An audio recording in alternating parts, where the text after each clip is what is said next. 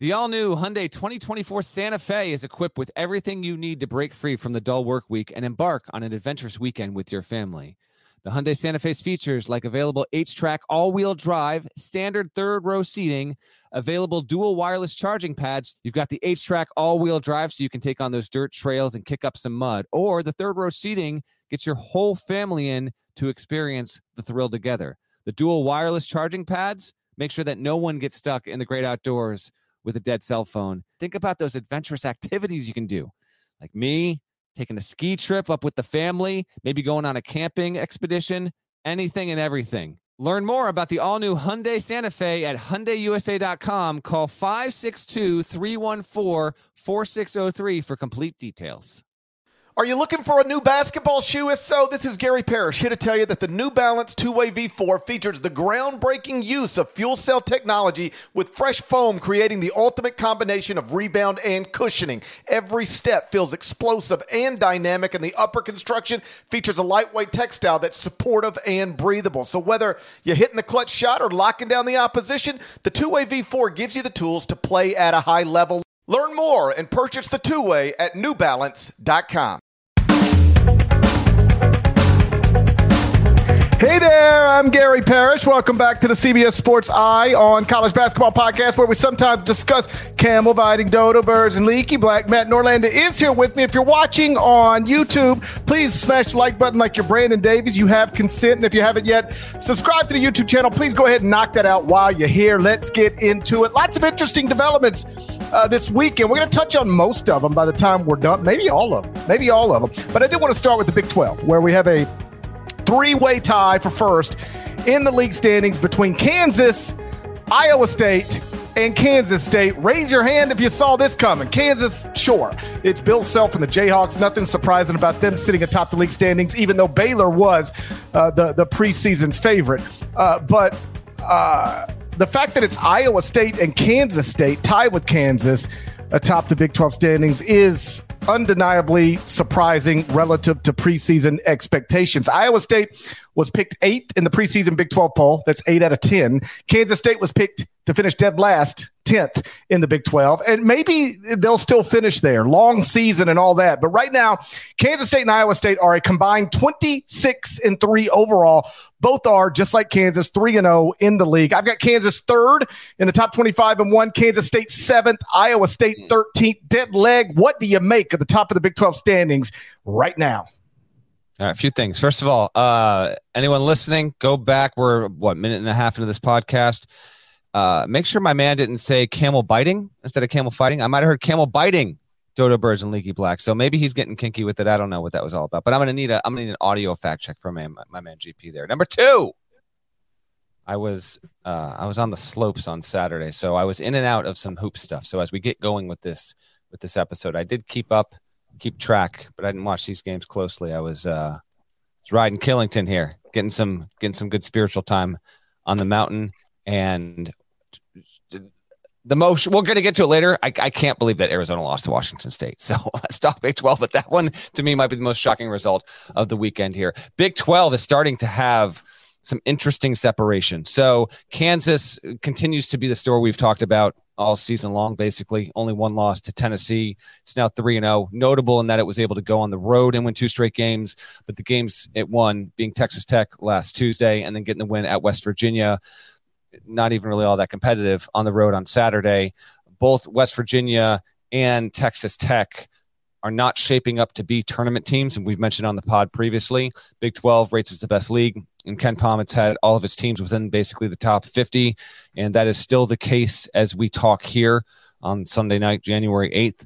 But uh, West Virginia and Texas Tech both being 0 and 3 in the league, and I actually think they're going to be in some real danger of not making the tournament. I would list Texas Tech as a team whose tournament hopes haven't expired. I just don't think they're getting there. They don't have a win in the top 140 overall, and and they're 0 and 3, and they didn't schedule well, and the opportunities they had in Maui, they lost those games there. So uh, Mark Adams might be running out of time here. Yeah, if they were able to turn it around and go from 0 and 3 to 10 and 4 in the league, then we got a different situation. There's just nothing to indicate that's going to be the case whatsoever. So on the bottom end, I actually think we're starting to get some separation. We'll get to Baylor in just a second because obviously that's extremely notable.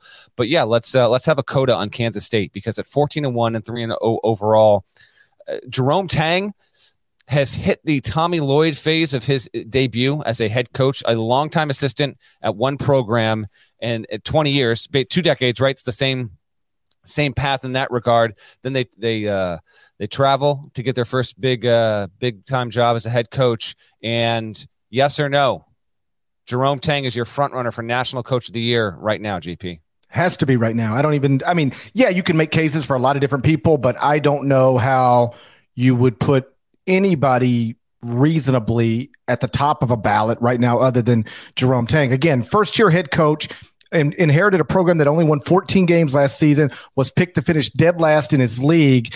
And I can't speak for AP voters, but if you just look at the resume, um, it's hard not to have Kansas State in the top 10 right now. You said you had him seven, right? Yeah, I mean, I jumped them all the way up. It's one thing to to beat West Virginia at home to get your first big win of the season, which is what Kansas State did last weekend. But when you back that, and think about this, I can't remember if I said it on this podcast or on, you know, when I do a, a Tuesday hit uh, with Soren Petro in Kansas City. But at one point, I, I said, listen, this this could be a comeback to earth week for Kansas State because you got to go to Texas, you got to go to Baylor. You know, if you're Jerome Tang, you'd split them. You, you take a split and be thrilled. But the likely scenario is that Kansas State goes goes 0 2 this week. And Kansas State instead went went 2 and 0 the week in the week. Beat Texas at Texas 116-103, beat Baylor at Baylor 97-95 in OT. I don't think anybody in the country's got two road wins that impressive on the resume so far. And when you're sitting here with the lone loss being a true road loss at Butler, Butler's not great, but you know, it's a true road loss at Butler. The resume is is is strong. I've seen enough. I think this is one of the 10 best teams in the country right now have to be have to be rated as that in terms of how they're playing and and reflected certainly since I mean since the, they haven't lost since the Butler loss. They only have one loss and that was in November so they have gone since the start of December without a scratch and getting the wins at Texas again dropping 116 that was a program record. K State had never had 116 in a game until January 3 and then winning on the road uh, against Baylor.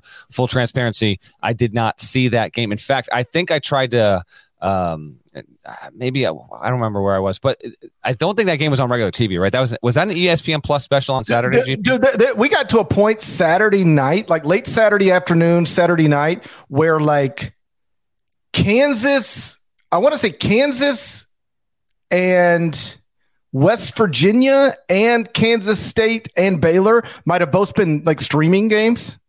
It was just weird to be streaming. Yes. I mean, like it's the way of the future. It's the way of the yeah. present, I guess. But there were two significant Big 12 games at the same time that were streaming only options, I believe. Yeah, and that, that goes back to in the preseason. You know, they get put on streaming in part because Kansas State isn't expected to be that good. That That's right. necessarily be such you know a must watch game, and then it turns into just exactly that. So so yeah, fourteen and one, and for Baylor, I don't I don't know. GP, I mentioned this a few shows ago in terms of Baylor. It's just not going to be the Baylor we've known. Now lost three in a row. They're all the good teams. They're all the teams that we think are going to be in the tournament at Iowa State. By one at home to TCU, by two at home in overtime to Kansas State. They are understandable losses, but you picked up five. And as we've mentioned plenty of times on the pod, the other two um, are to Virginia and neutral.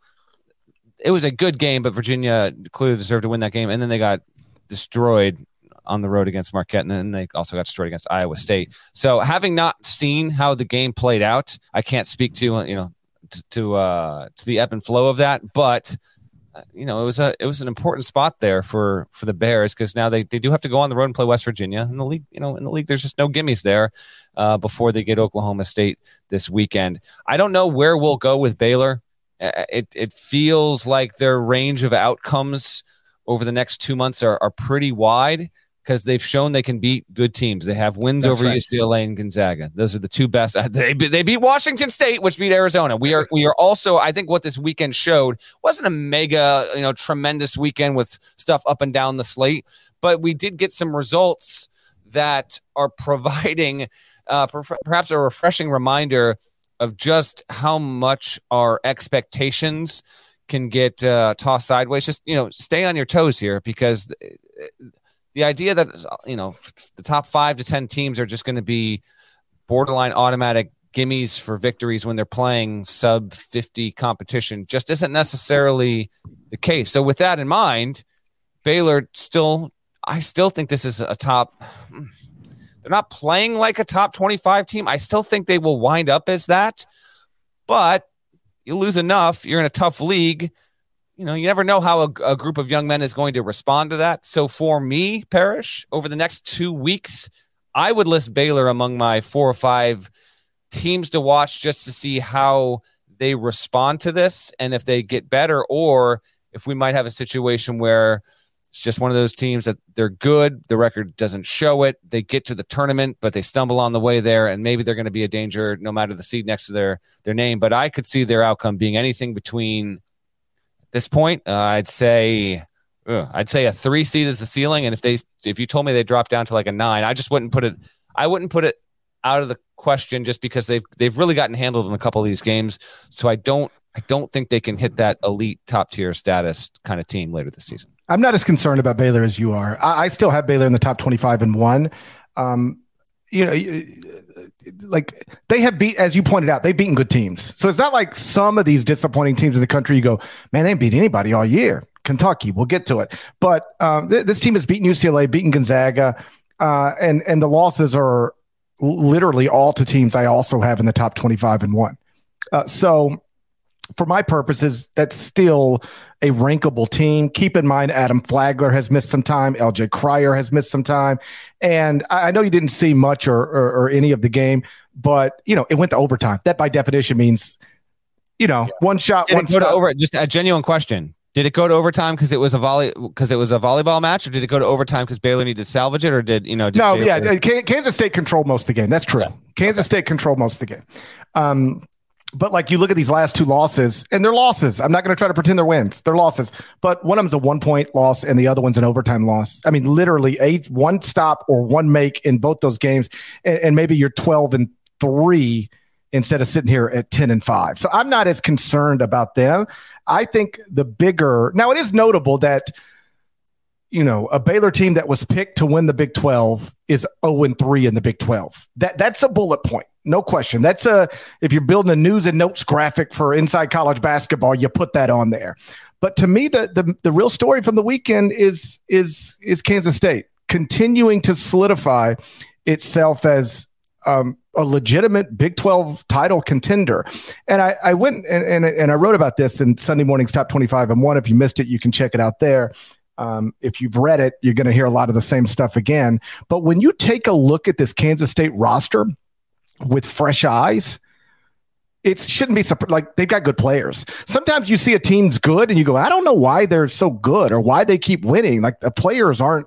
I don't. This doesn't really make sense. Maybe the coach is a magician.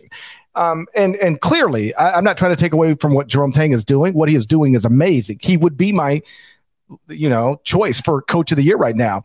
But you know, think about the because it's pretty clear everybody misevaluated Kansas State. The Big 12 coaches picked them last. I went and looked at our Big 12 preview. Literally every one of us, me, you, David Cobb, Kyle Boone, Jerry Palm, picked Kansas State to finish last. Everybody misevaluated Kansas State. So how does that happen? Where, where does it start? It starts with Keyontae Johnson. We didn't know what he was going to be. Nobody, nobody could reasonably guess. Certainly from nobody could reasonably assume he's going to be the same player he was two years ago. Uh, for people who don't know the backstory, he was at Florida, voted preseason SEC Player of the Year heading into the 2020 21 season. And then he collapses on 12 12 20 in a game against Florida State. And I know he stepped on the court one time last season. So he officially appeared in one game for Florida last season, but he never played again. He had not played since 12 12 20 heading into this season, and nearly two years away from basketball. So it was totally understandable to be unsure of what he was going to be, totally reasonable to be skeptical that he'd be the same player. You know what? He's at least the same player and maybe better. He's averaging 18.8 points, seven point rebounds, and shooting 41.7% from three. Um, he's a Big 12 Player of the Year candidate right now, along with one of his teammates, Markquis Nowell, and probably Jalen Wilson. So, what if I'd have told you in the preseason instead of yeah, Keyontae Johnson, the guy who collapsed at Florida and hasn't played in two years, he's going to Kansas State. What if I told you Keyontae Johnson, the guy who was the preseason SEC Player of the Year heading into the 2020-21 season, is now at Kansas State and he's going to be just as good, if not better, than he's ever been. Well, that changes things. All right. Now let's go to Markquis Nowell he's developed into one of the, the, the, nation's best point guards. And I don't know if we could have saw this coming, but like he is clearly one of the nation's best point guards right now. I, I, am assuming you saw this stat. It came from the king of ESPN stats and info, Jared Burson, on Saturday night. He's uh, he tweeted that. Uh, does not work for ESPN as a reminder. I know, but it's still the king of ESPN stats and info, far as I'm concerned, and forever will be whether he's got an office or not. So in Saturday's win against Baylor, Nowell got 32 points, 14 assists earlier in the week against Texas, got 36 points, nine assists. Did you see this on Twitter? He uh okay. So Markquis Nowell just became the third player in the past 10 seasons to get 65 plus points and 20 plus assists in any two game span. The other two, trivia time. It's trivia time. Who were the other two? Say it one more time, please. Only three players in the past 10 years have gotten at least 65 points and at least 20 assists, or I should phrase it the way he did 65 plus points and 20 plus assists in any two game span. First two games, last two games, anything in the middle. Only two other players have done it. Trae Young is one of them. That's very good. Last 10 seasons. Uh, give me a conference. Uh, if I give you the conference, it's going to give it away. And the school. Okay, hold on. Then I will say Nigel Williams Goss. No, not uh, eh, okay. I could give you the conference, but it's not even this school's not even in that conference anymore. Ja Morant. Ja Morant. Give it to me. Let's go. Did not swear. I didn't see it. I was. I. Are you kidding me? The beard stuff broke on Thursday. Had to do that. Twitter was shut down for, for me from better part of three days. So I did not see that. So the top of Kansas State's roster is Keyontae Johnson and a dude who's doing things only Ja Morant and Trae Young have done in the past 10 years. Third leading scorer is Nae'Qwan Tomlin, JUCO All American. Fourth leading scorer, Desi Sills, started for, for an Arkansas team two years ago that made the Elite Eight.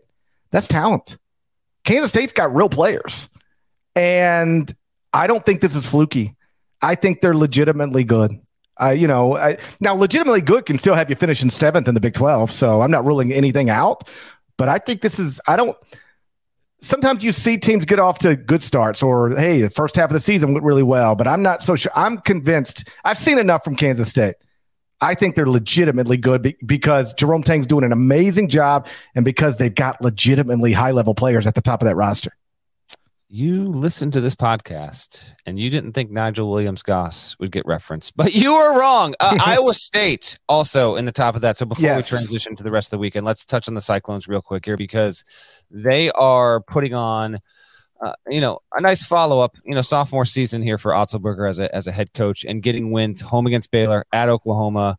Oklahoma, oh, by the way, uh, gets gets the win at Texas Tech, and they, they were just aching for a good win.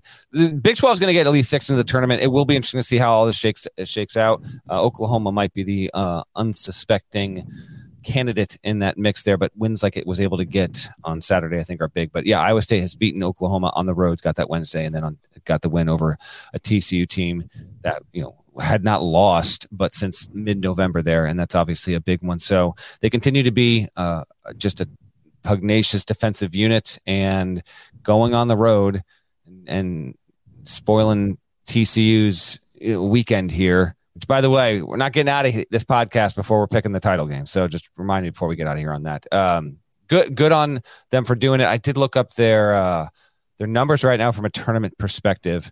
So right now, Iowa State sitting top twenty in the net rankings. It's three and two in quad one, two and zero oh in quad two. Doesn't have a bad loss yet pretty sure I mentioned this on a recent episode. I, I actually I think I said it in these in these terms. Iowa State could be a team that takes on a lot of losses, but their seed winds up being better than you think it might be. Just looking at the record at first glance, maybe it won't be that. Maybe Iowa State will be able to maintain top three status in a really, really good league, the best league in America, and push its way to one of its best seeds that it's had in the past 20, 25 years. I, I do think that's that's possible. That's on the table. Next is at home against a Texas Tech team you got to figure Iowa State will probably never say anything, never, you know, never say never in this in this league. But if it gets there, it's going to be four zero before uh, tremendous, you know, just big, big, big time game at Kansas uh, this weekend. But no, Otzelberger is getting it done, and he's getting it done, having you know needed to reshape a roster two seasons in a row and kind of going against that that trope you've talked about here uh, this season where you know the excuses for early you know coaches in their early years year one year two because of roster turnover well there are guys that are not even proving to be exceptions to the rule but just kind of proving the trope to be often inaccurate and they continue to be good. Gabe kalscheur has uh has you know played well alongside caleb grill who's had a couple of really nice games this season. And yeah iowa state's going to go to the tournament in back-to-back years. And just on this point real quick you had when those when K State finally got rid of Weber, and that was you know that was like four or five years coming. I get like you know. A, super nice guy, really, really good coach, but the fan base was wanting that for a number of years. And with Iowa State, uh, it was, you know, pining for a change. And you know, sometimes uh, the ones that care the most can wind up being right about these things. And those changes were made, and look what's happened with both of those spots. You know, what's going on in Ames, and then down in in the Little Apple in in Manhattan, Kansas. They've got new guys in charge, and the programs are they are they are ascending, and they are relevant. And those are two top fifteen teams right now. Uh, yeah, like I said, I've got Kansas State seventh. I've got Iowa State thirteenth. The Cyclones are three and two in quadrant one, two and zero oh in quadrant two. So five and two in the first two quadrants, no additional losses. Um, that absolutely is the resume. As somebody who looks at this stuff every morning, um, that is the resume of a of a top fifteen team, and you know we'll see where it goes from here. But uh, quite clearly, uh, Kansas State and Iowa State, along with Kansas, which is there every year, turning into the stories out of the Big Twelve and some of the best stories in in in college basketball. Moving on, Kentucky, woo, got smashed again this time by Alabama. According to Twitter, UK fans would like a new coach. We'll get into that next, but first, a word from our partners. Robert Half research indicates 9 out of 10 hiring managers are having difficulty hiring. If you have open roles, chances are you're feeling this too. That's why you need Robert Half. Our specialized recruiting professionals engage with our proprietary AI to connect businesses of all sizes with highly skilled talent in finance and accounting, technology, marketing and creative, legal, and administrative and customer support. At Robert Half, we know talent. Visit RobertHalf.com today. Okay, picture this. It's Friday afternoon when a thought hits you. I can spend another weekend doing the same old whatever, or I can hop into my all new Hyundai Santa Fe and hit the road. With available H track, all wheel drive, and three row seating, my whole family can head deep into the wild Conquer the weekend in the all-new Hyundai Santa Fe. Visit HyundaiUSA.com or call 562 for more details. Hyundai, there's joy in every journey. So Kentucky got smashed again this weekend, this time by Alabama. The final score, Crimson Tide 78, UK Wildcats 52. It's an embarrassing performance from the preseason SEC favorite. UK is down to 44th in the net. Wildcats are 0 and 4 in quadrant one and just 1 and 5 total in the first two quadrants. By my count, 77 different schools already have at least one quadrant one win. 77. You just say 77 schools. Different schools is redundant, just so you know. There wouldn't be oh. 77 of the same schools. Oh, I'm glad you did that because now I'm I've been biting my tongue every time you say these little things that drive me crazy. But now I'm going to be freed up to just. I, I want you to say them. I'll send you an entire email. Wildcats are 0 and 4 in quadrant one, 1 and 5 in the first two quadrants. By my count, 77 schools have at least one quadrant one win. Kentucky still has zero. And the only quadrant two win uh, the Wildcats have is a neutral court win over Michigan in London, which means Kentucky has zero quadrant one or quadrant two wins in the United States of America. Here's the question Is Kentucky going to make the NCAA tournament? Yes or no? Mm.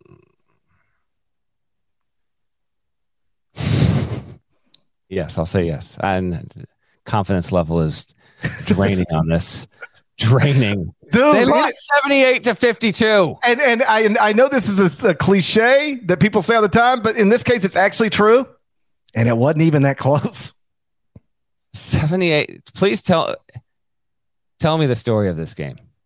Okay, it was kind of competitive at first, and then about midway through the first half, Alabama started pulling away. And then as the first half unfolded, they were really pulling away. And then the second half started, and they just beat their brains in. they were up like 30 million, it felt like. I mean, it was, it was, I actually, like there's different kinds of sadness you know like you watch a football player collapse on a field that's one level of sadness. You watch a basketball program just get embarrassed that's a different kind of sadness. But i, I mean this sincere it's kind of sad watching kentucky basketball slash john calipari just get their brains beat in over and over again. I mentioned 0 and 4 in quadrant one games.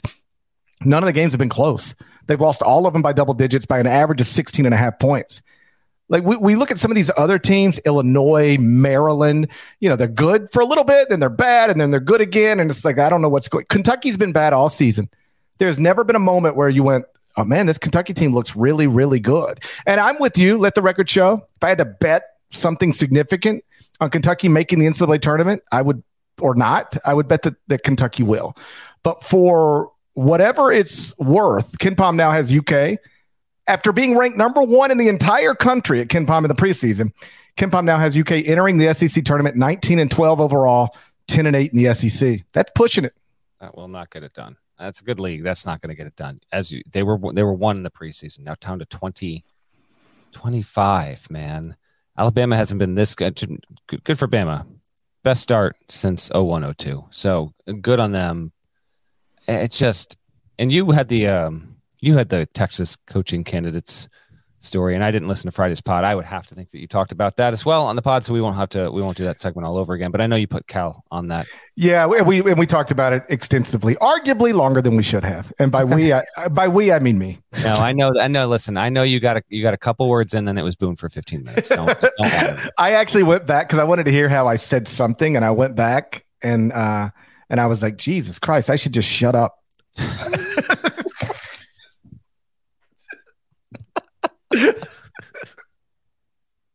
That's a true thing that happened. Would you just shut up already? I was. I wanted. I wanted Not talking me. I wanted me to shut up. I was listening to me, and I was going, "All right, all right, that's enough." You know what? I've had enough of myself. That's enough. That's enough. Oh my god, it's too funny. thank, thank you for the for the belly laugh. Um, Oscar Tshiebwe scores four points. What? Oh, he had zero. I think in the first half. Four point. It, the, my you know my my takeaway from this result because I did I did check out the box score um like early earlier today. It's like every time Kentucky fans think they're hitting a new low, they're finding another one, and and we dude we talked about this two weeks ago. The, there's a portion of the fan base that's like fed up. I think they're they're just getting more going over to that that army. They're just more by the game there. To, to, to get destroyed like this, it's not like you're losing competitively. 78 to 52. 52 on the road. 52. The offense remains broken. All credit to Bama for having its best start in more than 20 years, and that's a team that can get to a one seed. They're super fun. Brandon Miller, they've got the best freshman in the country. They've been awesome. They'll continue to be awesome. They've got a really uh, interesting road game coming up Wednesday against Arkansas. But Kentucky, what, what nothing's I don't know. I think they're gonna make the tournament, but I again I picked this team to win the damn thing this year. I picked them to win the national championship in 2023. Uh, I'm gonna be wrong. I'm going to be wrong. I I completely whiffed on that one, but the fact that they're continuing to just to to fail, I just I don't know. I, I thought Bama would win or win close, but 78-52 is just yikes. It was yikes. It, and I'm I'm I'm not overstating it. It was worse if you saw it. Like 78 52 sounds awful. I got you. It was worse if you watch because it was like a 30 point game for the for most of the second half, is what it felt like. And it was just sort of I mean, even you just look over there at the bench, it's just like Cal sitting there getting his brains beat in. And like, this is a team, this team should be good. Like, everybody now is like, well, I don't know why anybody's surprised that this team's struggling. You know, they, they don't have good players. They, they, yes, they do have good players. They've got the reigning national player of the year. They've got multiple five stars, um, you know, slash first round draft picks. They got good, they've got good enough players. Maybe not, it's not the best John Calipari Kentucky roster ever, but they've got good enough players to be good. I mean, uh, unless you think every media member, every SEC coach, and every computer that evaluates teams had this wrong. I mean, that I, like mm-hmm. er, everybody was it, media, SEC coaches, um, literally number one at KenPom. Every way you could evaluate teams heading into a season suggested this Kentucky team was supposed to not only be good, but like national championship level good. And like I said, they've just they've been bad all season. And what's what's wild is that you know you mentioned that some Kentucky fans are out just in the middle of the game multiple times. I just went to Twitter and did a Twitter search for John Calipari and just or for Calipari and just hit yeah. and hit latest, and it's like it's really ugly. He's lost the in-state media. He's lost the fan base, and I I'm not saying it's impossible to get it back, but as we've talked about before, it's very difficult to get it back. Um, for some context, Tubby Smith coached at Kentucky for 10 years, won one national championship, just like Cal, never missed the NCAA tournament, never missed it, not once, and got ran out of town, ran out of town, ran off to Minnesota. John Calipari's on the verge of maybe missing the tournament for the third time in 14 years and for the second time in the past three years. And in between those two times would be a first round loss to St. Peter's. That's not cutting it. You know, he could enter, in theory, he could enter next season with zero NCAA tournament wins since 2019. What? And and um he probably unless unless he can find a job that he's willing to take somewhere else, he probably will enter next season um, as the Kentucky coach because his buyout after the season is still in excess of forty million dollars. I was going to have you ask. I did not know what it was. I would have guessed like twenty. It's it's, it's forty million. Okay. What I read um, from the Lexington um, newspaper, Herald yeah, Herald Leader, is uh, even after this season, it's still in excess of of forty million dollars. He's and, not going anywhere. They got the number one class in the country coming in. I, you know, to Kentucky fans again. But, but how about this? They, could lose every game the rest of the season. 78-52. He's not leaving the program. That's not well, happening. Well, how about this?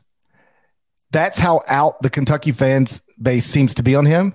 They know they've got a historically great recruiting class on the way, and they don't care because they're tired of it. They hear it every year. Oh, great, great. That's a valid yeah. stance to have, by the way. Yeah. We're sick of the song and dance. We get this every year. Right. What does, it, what does it mean? What are we? What, right. are we what are we heading toward? But and by the way, he could take that recruiting class anywhere he goes. He already he did it when he was at Memphis. Yeah, John Wall, John Wall, Demarcus Cousins, Eric Bledsoe. Uh, I think the only one he had that he didn't take was Xavier Henry, who oh, ended up call. ended up going to Kansas instead. But yeah, he could take that. He could take that recruiting class wherever he wants. And I don't care if they're signed to letters of intent; they'll get out of those if they want to.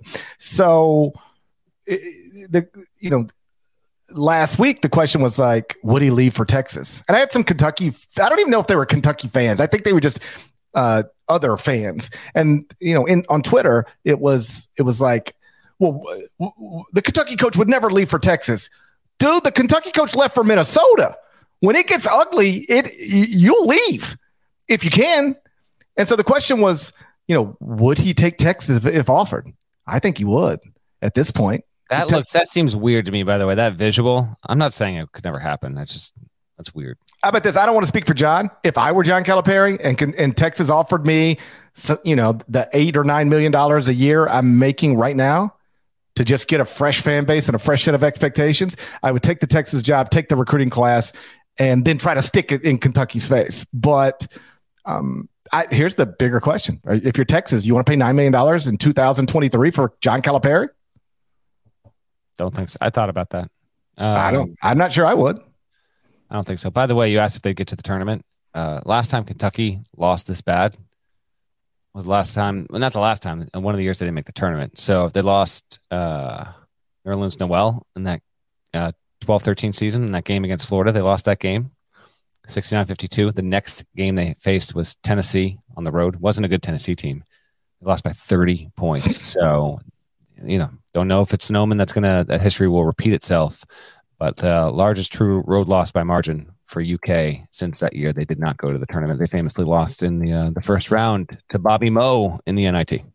And even that Kentucky team missing the NCAA tournament, like the other two times John's missed the NCAA tournament that year, with Nerlens, their best player got hurt, and then it just spiraled. They were not missing the NCAA tournament if Nerlens Noel didn't get hurt. So there was an explanation. Why did Kentucky spiral and miss the tournament? Because their best player got hurt. And then the COVID year, we've explained that. I don't think it's a coincidence. Kentucky and Duke most both missed the NCAA tournament that season. Uh, they were heavily reliant on first year players, freshmen, and they didn't have a normal summer, normal preseason, normal non con, all that stuff. And it, it was hard to overcome. I've talked to Kentucky coaches and Duke coaches about that very thing. And absolutely, they say the us not having normal summers and normal preseason impacted us because we were so reliant on first year guys. So there's an explanation for Kentucky missing it the first time under John and an explanation for Kentucky missing it the second time under John. I'm not sure there's a good explanation for this Kentucky team missing it if it does, except for you know John Calipari took a a team that was built to win big and and didn't win you know, didn't win enough with it.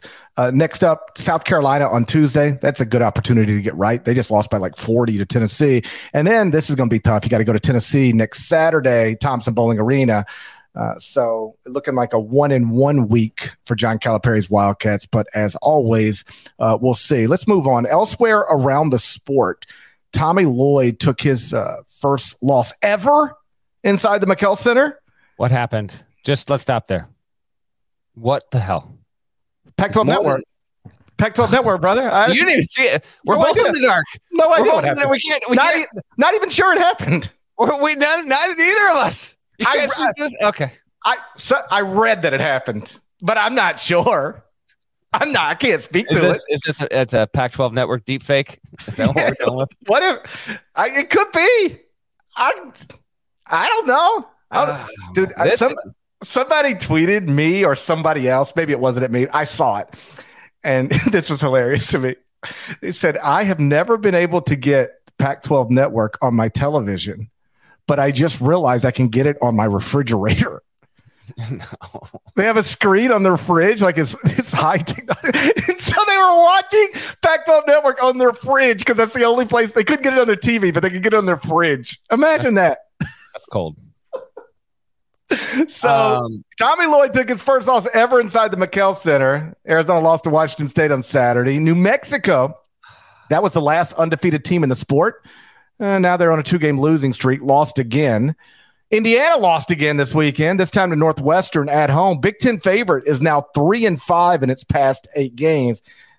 Internet is way out, way out in the Hoosier State right now. I hope they get that fixed, um, you know, at some point really, really soon. UConn snapped a two game losing streak with a win over Creighton. Illinois backed a loss with a win for the fourth straight time this season. Beat Wisconsin by 10. Illinois has alternated wins and losses for more than a month. Beat Syracuse, lost to Maryland, beat Texas, then lost to Penn State, beat Alabama A&M, and lost to Missouri, then beat Bethune-Cookman, then lost to Northwestern, then beat Wisconsin. You got any thoughts on any of those games or anything else that happened this weekend? Let's go back to Washington State, Arizona, because it's a top five shocking score of the season. It was Washington State's 18th win in the history of its program against Arizona. 18 times. What? It was the first time the school ever won on the road against the top five team. Uh, Kyle Smith, good on you, man. They had, Washington State had lost 37 games against top five opponents on the road. Um, uh, and the last time they beat a top five of, top five opponent per Wazoo was in '83 when they won at home against fourth ranked UCLA. Long before the Mick Cronin era, uh, Arizona was held to a season low 61, and um, it only got two. Be- it got two bench points. So great win for Washington State barring a, a midseason flip, it's not going to be a tournament team. That will be that's that's a seed line Seed line knock. Oh no, we got seed one. line knock season is back. It's a seed line knock, and you know it. So, whoo. But then again, I didn't see it. You didn't see it. No, nobody saw it except nobody saw it. it either, so. Nobody saw it except that dude with that really fancy refrigerator. That's it. Go, you're going up to, to drop a few cu- cubes in the cup, and you're, you're checking out the uh, what's going on heading in the under twelve. hey, a- baby, can you get the cheese dip out and check on that Arizona score for me while you're there? Hey, buddy. Hey, buddy, could you grab me a beer And while you're over there, has Arizona made a run to get back into this thing? Check that out for me. That's the way people are living these days. 2023. It's a wild situation. On the Indiana note, um, I was up in my uh, old stomping grounds of VT on Thursday night when Indiana was playing Iowa. It was one of my one of my old buddies. He he's from Vermont, but his parents went to IU, so he happens to be a huge Indiana fan. He's trying to goad me into tweeting about Indiana. I got no desire. I'm not I'm not going to tweet about it whatsoever. Uh, so this this is karma because they blew it that night, and now they lost at home to Northwestern. They're ten and five, dude. They're three they're, three and five in their past eight. And they they I know they're not fully healthy, but come on, man. Uh, Indiana is approaching. It's a pro. It's not there. Like I, Michigan lost to Michigan State. I, I think Michigan's NCAA tournament fate is is nearly sealed. I just don't think Michigan's going to the tournament.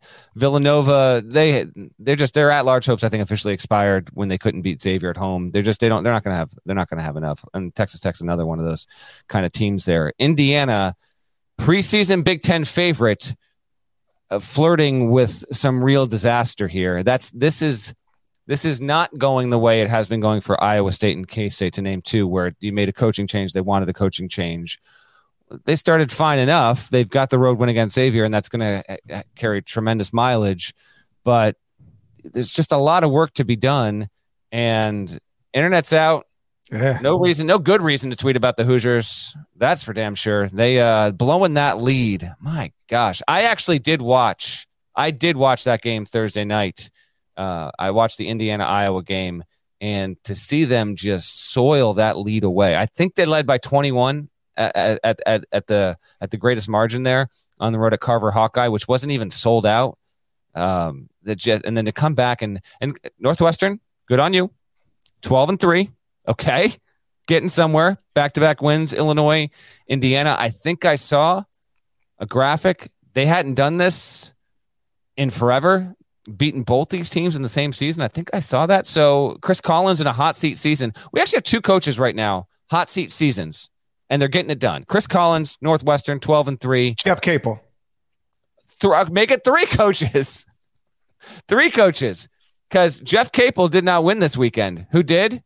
Brad Brownell. The Clemson Tigers are the only undefeated team in ACC play. Credit to Clemson. They go on the road. They've won five straight, three of those being on the road. Georgia Tech, Virginia Tech, Pittsburgh. By the way, Virginia Tech, they're they're going in the wrong direction. Have lost four in a row after an 11 and 1 start. Again, keep us on our toes here. We just it was a little bit of a quirky weekend in terms of the results we had there. So, Indiana fans, I know you have reached the why can't we just have nice things stage of the season. I get that, uh, and you're not fully healthy. I, you asked me if Kentucky would make the tournament. I said yes. I'm asking you, will Indiana make the tournament? Yes. I will also say yes. But like, when are they getting Xavier Johnson back? Um, Jalen Hood he's he went he's, big on Sunday. He was great. He is, t- he, do, you, do you remember who the first person? Who do you remember the first person ever to tell you this guy's a four star prospect? But I watched him work out, and I think he's by the end of this, he's going to be a five star prospect, and he's going to be great. I think that was Adam Finkelstein. That was me. It was not Finkelstein. That was me. I discovered Jalen Hood Schifino.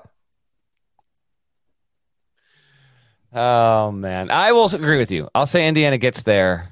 Um, if you're watching live, thank you again. Give us your input. Do you think Kentucky, Kentucky Indiana, both one or the other, identify which or neither are dancing come well, March? On on that note, um, as you were going through this, it just sort of popped in my head. Big 12, preseason favorite, Baylor, 0 and 3 in the league. Mm. Big 10, preseason favorite, Indiana, struggling. SEC, preseason favorite, Kentucky, struggling. Big East, preseason favorite, Creighton, not great. Yeah. Atlantic Coast Conference, preseason favorite, North Carolina, not ranked. The only one where it's kind of like the two teams that were supposed to be good at the top are are good UCLA and Arizona, Pac 12. Pac 12 sort of holding up at the top, but you can, I think, say in the, in, yeah. in six, in the top six conferences in America, the preseason favorites in five of them are really underperforming. I think uh, I think that might have to be a court report section right there this week. Ta- take it. Take it. Unless you want you hey, you want it from Monday's top twenty five and one. Lead, No, I got no. The top twenty five and one lead on Monday is going to be uh, me explaining with a lot of data why anybody insisting this team has to be number one doesn't know what they're talking about.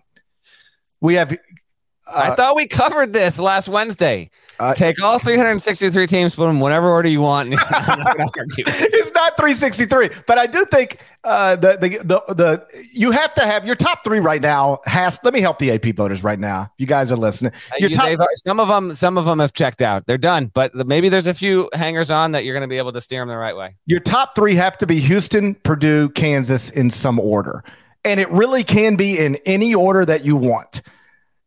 I love Kansas fans. I love them.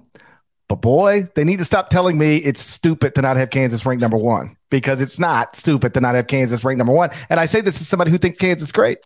But if you you could make an argument for any of the any of those three schools to be number one. The argument for Houston is that Houston is number one in just about every computer. Uh, you know, the the the, uh, the number one in the betting markets. Houston is technically last time I checked the betting markets and certainly most of the computers the favorite to win the national championship. So there's your argument for Houston. Just trust the computers and, and stop worrying about their lack of quality wins because you know they don't play, they don't get the opportunities that a Big 12 team or a Big 10 team's going to get. The argument for Purdue, Purdue's got, I believe, five wins over top 25 KenPom teams. That's more than anybody else in the country. So Purdue, you could argue, has more good wins than anybody, at least based on that way of defining good wins. They beat more top 25 KenPom teams than anybody else. That's true. And then the argument for Kansas is that it's it's Kansas, it's Bill Self, and they do. This is true. Kansas has more quad one wins than anybody else.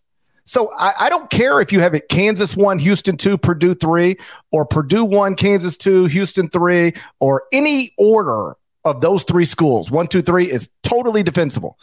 I just wish that everybody else would understand the order of Houston, Purdue, Kansas is also very easy to defend uh, Purdue bouncing back the way it did, uh, just you know, uh, key to uh, its reputation as arguably the number one team. And you know, Zach Edey, he had thirty and thirteen. Um, Purdue just just completely just flipped it in the second half on Penn State. I did watch the majority of that game on Sunday night. They outscored them 45-26 in the second half at the Palestra. I did see, I think Katz tweeted that uh, Mike Shrewsberry is he's going to get Penn State to play at that building every year, at least one game, and it'll be a conference game. It'll be a home game, even though they got to travel for it. I think it's awesome, and it, it looked it looked great.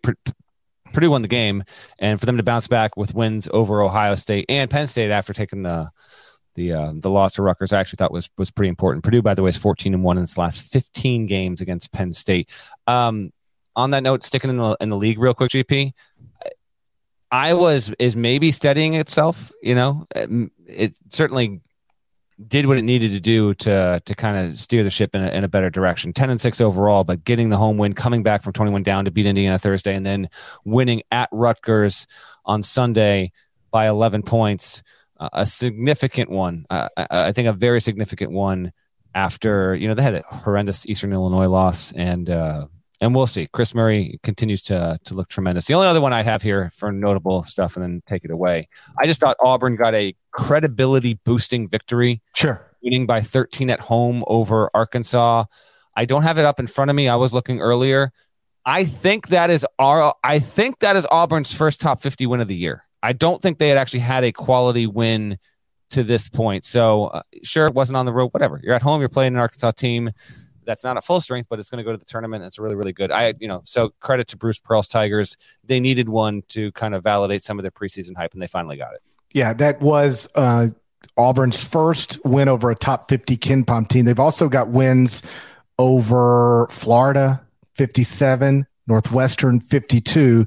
But if you draw the line at 50, Auburn's first win over a top 50 KenPom team uh, did come over Arkansas this weekend uh, on Northwestern real quick because like you mentioned, twelve and three overall, two and two in quadrant one, two and one in quadrant two, so four and three in the first two quadrants, zero additional losses. That's like on my top twenty-five and one radar. Northwestern's putting together a pretty solid resume, so you know, I always keep a list of like others that I need to pay attention to, and Northwestern has now made its way to to that list. So it was a uh, eventful, fun, uh, weekend of college basketball. Now we look ahead to the next couple of nights before we talk to you again on Wednesday. Nothing meaningful on Monday night because of the college football playoff game, uh, which is TC, TCU Georgia for the national championships. Let's stop here for a second, dead leg. Georgia minus 12 and a half. Put this in the final four and one. This is going to count. Oh, thank you for reminding me. So I meant to because I, I I did not get the picks to you in time on Friday. I wanted I didn't want to so I woke up early, you know, trying to make first chair, but uh I so I, I did a few runs. I think I more than a few runs. I stopped for lunch. I go into the lodge and I'm like, damn it. I did I didn't because I didn't want to text you. I didn't want to blow up your phone at like 7:40 in the morning and send you on the group text. I didn't want to wake oh, people up. You're on baby, you, you, you, ain't waking me up at 7:40 in the morning. You 7:40 Eastern, 6:40 Central. I don't know. That, I'm up. At, I'm up at 6:30 every morning. I didn't. know. I did. Well, I didn't want to wake folks, so I forgot. I did pick all of the games. Nada, do you have my record? Did you know what? Did you did you balance that? I picked yes. all of the Final Four and one. What, it's, in the, it's in the doc that pa- Parrish cannot uh, access right now. I'm locked out of it. I'm locked out of that thing forever but you guys are tied again. Ooh. How did we? So we each went what? I'm gonna say three and two. Three uh, again. Three one and one. Oh, what what pushed? The um Creighton game, I believe. Creighton UConn. Yep. Okay. Creighton UConn. Oh man, oh man, oh man. Yeah, I wanted to get that to you in time for the for the show on Friday, so it might be for uh for missing that just by about I think 20 minutes or so. But I did send in the picks. Uh, yes, let's add the title game to the final four and one. 12 and a half. Georgia minus 12 and a half. I picked Georgia to cover and I picked TCU not to cover in the semis. I'm going to do it again, GP. I'm going to say Georgia wins and covers. Oh boy. I am. You know what I'm going to say. oh gosh. I'm a horn frog. Look at me. Look at me. I'm a horn frog. I'm a horn frog. TCU plus the points. People been counting out TCU every every week of the whole season. Let's pick scores. I'm a horn frog. I'll say Georgia 38, TCU 17. I'm going to go Georgia. I wish I had the total. Let me see what the total is real quick so I can base my expert pick off of that. See what they've made this total. I got I'm putting the total at 55. Total 63 right now. 63. Total 63. Okay. I'm going to go Georgia 34 TCU 24. That's in the number. 34 to 24. That's the official Horn Frog. That's the official pick. It's too close to Sun Devil. No, the, the, but that's the thing. Horn Frogs are very close to Sun Devils. I don't think are people they? know that. Yes, they are. People don't realize I, that. I, you know what? You are correct. A lot of people do not. people don't know that. People don't know that. Horn, like Horn Frog and a Sun Devil, they're like, they're cousins. They're not brothers, but they're cousins. What do we got? Cousins. Not great, really, either. Michigan State at Wisconsin. Uh, I'm intrigued. My guy, Commander King. He's in the YouTube comments. Love Commander King. We have a we have a we have a direct message Instagram uh, relationship. Me and Commander oh, King. Okay. he's he's the only person I talked to. No, incorrect. Well, who else was in your DMs? Some woman from Vegas. Your wife was oh, like, "Who is this?" Some woman trying to sell you edibles in Vegas. I believe she was in your DM. No, she was trying to return my passport to me. But when I started trying to look her up to see who I'm dealing with here, it was like she. This woman's got my passport, and if I want to buy edible cookies, she, she's the hookup. Um. So Commander King, he made this point. He said, it, it, like, it's sort of wild. We're two months into the season, and like Michigan State's like kind of good, but kind of like just off the radar. Like you, he said, you guys haven't talked about Michigan State at all this season, and we really haven't. I mean, what do you want from us? They, they got we talked. They opened the season with one of the biggest games, and if they can get it going. I guess we will. I don't know. Wisconsin just They, they, they've been just good enough to make us not have to do shows going, what's wrong with Michigan State? Yeah. And just not good enough to make us, you know, reasonably not Hey, they go on the- to talk about. They go on the road. They win Tuesday night Wisconsin. We lead the show with them. They'll be twelve and four, and uh, what eight game, seven game winning streak at that point. Maybe that's good enough. I don't know. GP can decide, but I'm putting it out there. Texas Tech at Iowa State is also Tuesday night. Uh, See if the Cyclones can keep this going or if Texas Tech can get a big road win. And then North Carolina at Virginia. That's the biggest game of the night. UNC quietly six and one in its past seven games. It's t- reputation adjusting opportunity for Car- for Carolina if it can go and win at at Virginia. Dubious to think it'll happen though. You missed one, by the way. What's the other? What did I miss? Illinois is going to try and walk into Pinnacle. Oh my God. I know. And how about this? How about this? Illinois is going to try and walk into Pinnacle Bank on Tuesday night. And as GP mentioned, what, 35 minutes ago, alternating results, which means it's due for a loss. I know it's tough. It's due for the loss at Pinnacle Bank. Oh man, if Illinois loses, lose, it's so funny how wild, how how how Illinois fans go from tweeting you every day, telling you how stupid you are, to you just don't hear about. You, you don't hear a thing from them anymore. Anyone locate Tom Fornelli on this planet? I don't even think Tom Fornelli's still alive. Oh, no. I think we lost him. I think we lost Fornelli. I think we lost Fornelli. nice win over the weekend, though, Illinois. Got it done. Got it done against Bucky. So there we go. Hey, it's great to be back. Hope you had It's a good, good. one on Friday. it's good. To, it's good to have. Oh God, you don't even know what happened on Friday. TSA broke my mic again, so I had to hold my mic. This big, I had to hold it the entire time, like I was Trent Reznor or something. And like you know, well, that's who I picture holding a mic. Trent Reznor. Trent Reznor always held the mic like this. Okay, yeah, no, you know what? Valid, valid. Yeah, yeah. As long as you have the rock going. So, so you told yourself to shut the heck heck up. Yeah. The whole time you're still. I was like Trent Reznor. I was holding the mic, and so I just um TSA broke my mic again. I, I have ordered two brand new mics, two. I have two on the way. But in the meantime, check this out. I duct, it's it's duct taped together. Oh, you know I what? That knocked my tooth out. it just just just- first of all, you just bust yourself in the face with a microphone. I think I just knocked my. What if I didn't knock my tooth out? And then suddenly I got to go on TV. I got 14 stitches above my eye, a knocked out tooth. What in the world am I doing? Being a rock star, it's not as easy as it looks. How Not does, as easy. how's it, how does Trent Reznor Wow. still have all his teeth? I Wow. wonder. I wonder how What a Trent Reznor still has all his teeth. What a moment! It's I got this. one. I got this thing duct tape. It's ready to It go. does. TSA, if you tear this, if you tear this apart tomorrow, guys are rough with my stuff. Dead leg. Uh, Here's what I did. Genuine question: Why don't you just like put it in the carry-on so they don't have to do that? I am team no carry on. Team check everything. Not even even the littlest bag at the I- at your feet. I have a one uh, a one uh, shoulder strap computer bag. That's it.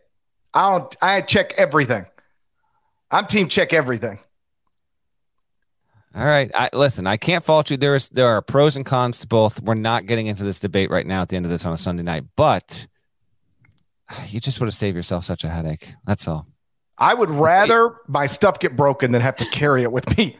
I hate. I like to get on. I like to check my bags and just relax.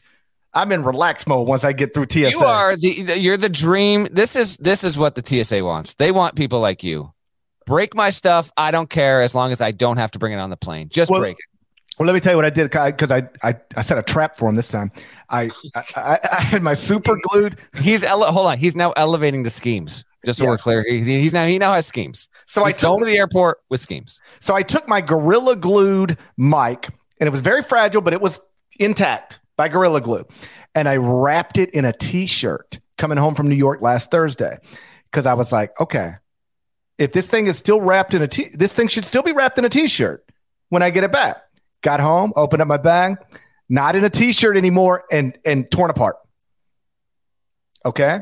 It's like they were they were searching for some edible cookies. I think that's what was going on there. I don't travel with edible cookies. You think I'm trying to end up? I'm not saying. I'm just saying that's the kind of thing they would be doing if they were looking for for that kind of paraphernalia. So, um, so this time I've now got duct tape. So we're gonna see. We can give them one more chance. I, I think they're going to take that as a challenge. That's all.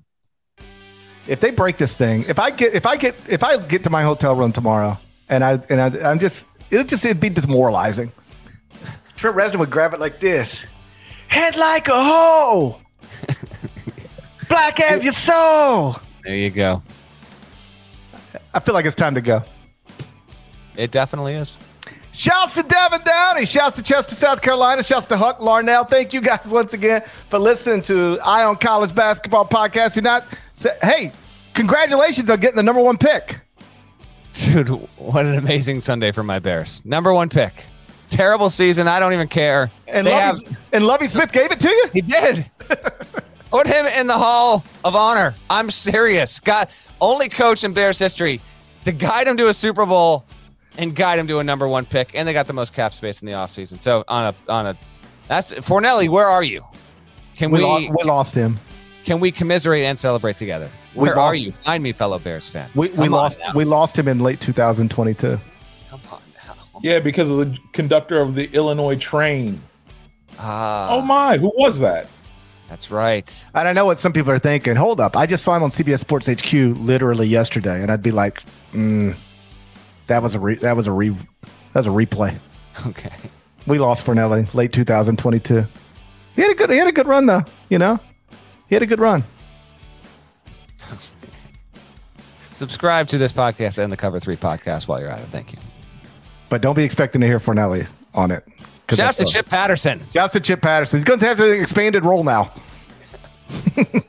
you know, uh, this is not the way Chip wanted to get an expanded role. Nobody wanted this, but you you take you take opportunities wherever you can get them under whatever circumstances. And so, I wish him luck. If you're not subscribed, go subscribe. Apple, Spotify over at Apple. Get in those comments. Write a review. There's more of us than there are of them. It's a fact. We're going to talk to you again on Wednesday. We'll see if my mic's together. Fingers crossed. Oh, by the way, I should have just said- I should have just said bye. Oh, we were done. By the way, okay, so I had to. I've been. I've been. I've heavy loads of gorilla glue in my office because I've been trying to deal with all this stuff in my studio here. Guess what I found today? See if you can see, see if you can see this. See this here? That's my son gluing Diego Maradona. and, Ron- and Ronaldo. They're glued. They're now super glued. And he broke Neymar. Just completely broke Oh Neymar. my gosh. Neymar's dead, like Fornelli. So now I gotta get now I gotta get Glooby gone. Because Diego Maradona is stuck. And that's no way to go through life. All right. We'll talk to you Wednesday.